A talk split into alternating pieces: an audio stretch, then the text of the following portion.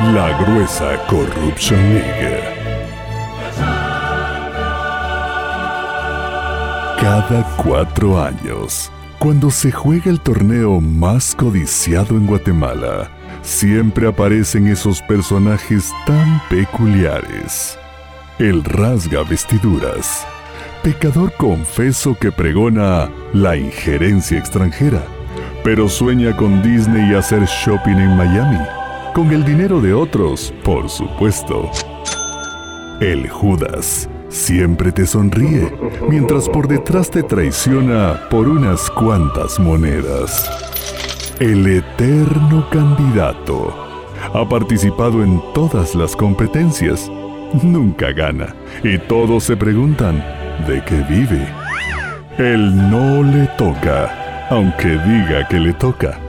De estos hay muchos ejemplares. El ni gordo no tiene chance de nada. Su campaña pareciera que la diseñó su peor enemigo.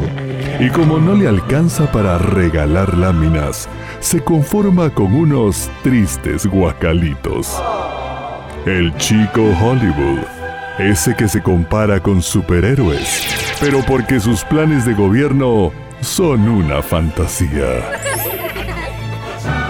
La gruesa Corruption League, solo por Chapuz Sports Center.